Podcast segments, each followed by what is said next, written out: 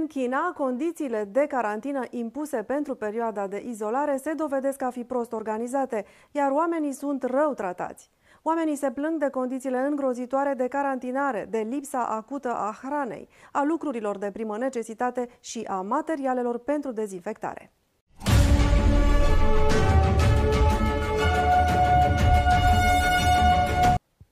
Bună ziua și bine v-am regăsit la o nouă ediție a știrilor NTD România. Sunt Diana Jiga. În China, condițiile de carantină impuse pentru perioada de izolare se dovedesc a fi prost organizate, iar oamenii sunt rău tratați. Atunci când o persoană este testată pozitiv pentru virusul PCC, a devenit o obișnuință ca sute de oameni care au venit în contact cu aceasta să fie luați din casele lor și plasați în carantină, în locații precum hoteluri sau cămine școlare. Un videoclip apărut marți prezintă mesajul vocal al unei femei, postat într-un grup de discuții online. Aceasta se plânge că nu are absolut nimic de mâncare, arătând că până și în închisoare deținuților li se dă să mănânce.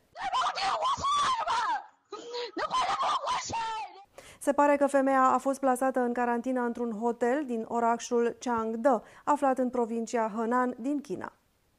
NTD a stat de vorbă cu domnul Han, care a fost în carantină în același hotel în care se afla și această femeie.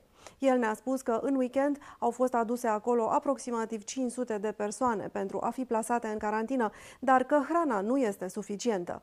Multe persoane nu au primit nimic de mâncare, iar femeia din videoclip era una dintre ele. Sunt prea mulți oameni aici. Am distribuit mâncarea începând cu etajele superioare, coborând către etajele inferioare. Se pare că femeia se află la etajul 6, iar mâncarea s-a terminat la etajul 7.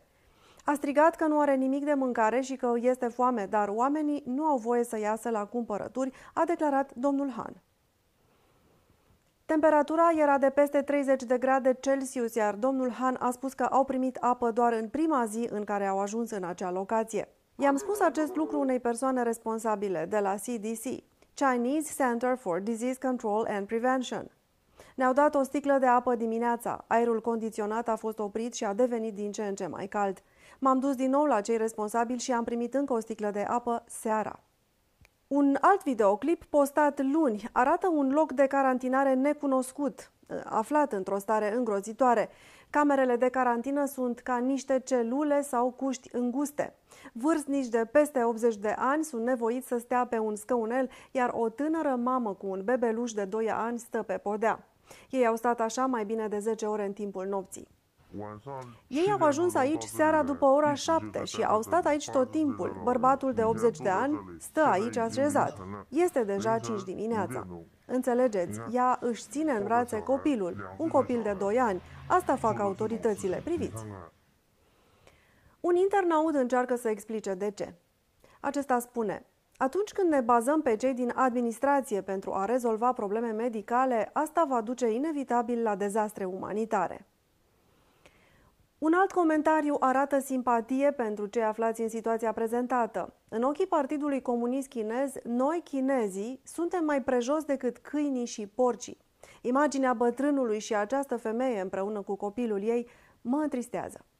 Și în provincia Hubei, autoritățile au declarat risc mediu pentru un cartier al orașului Jingmen, după ce a fost confirmat acolo un caz de virus PCC.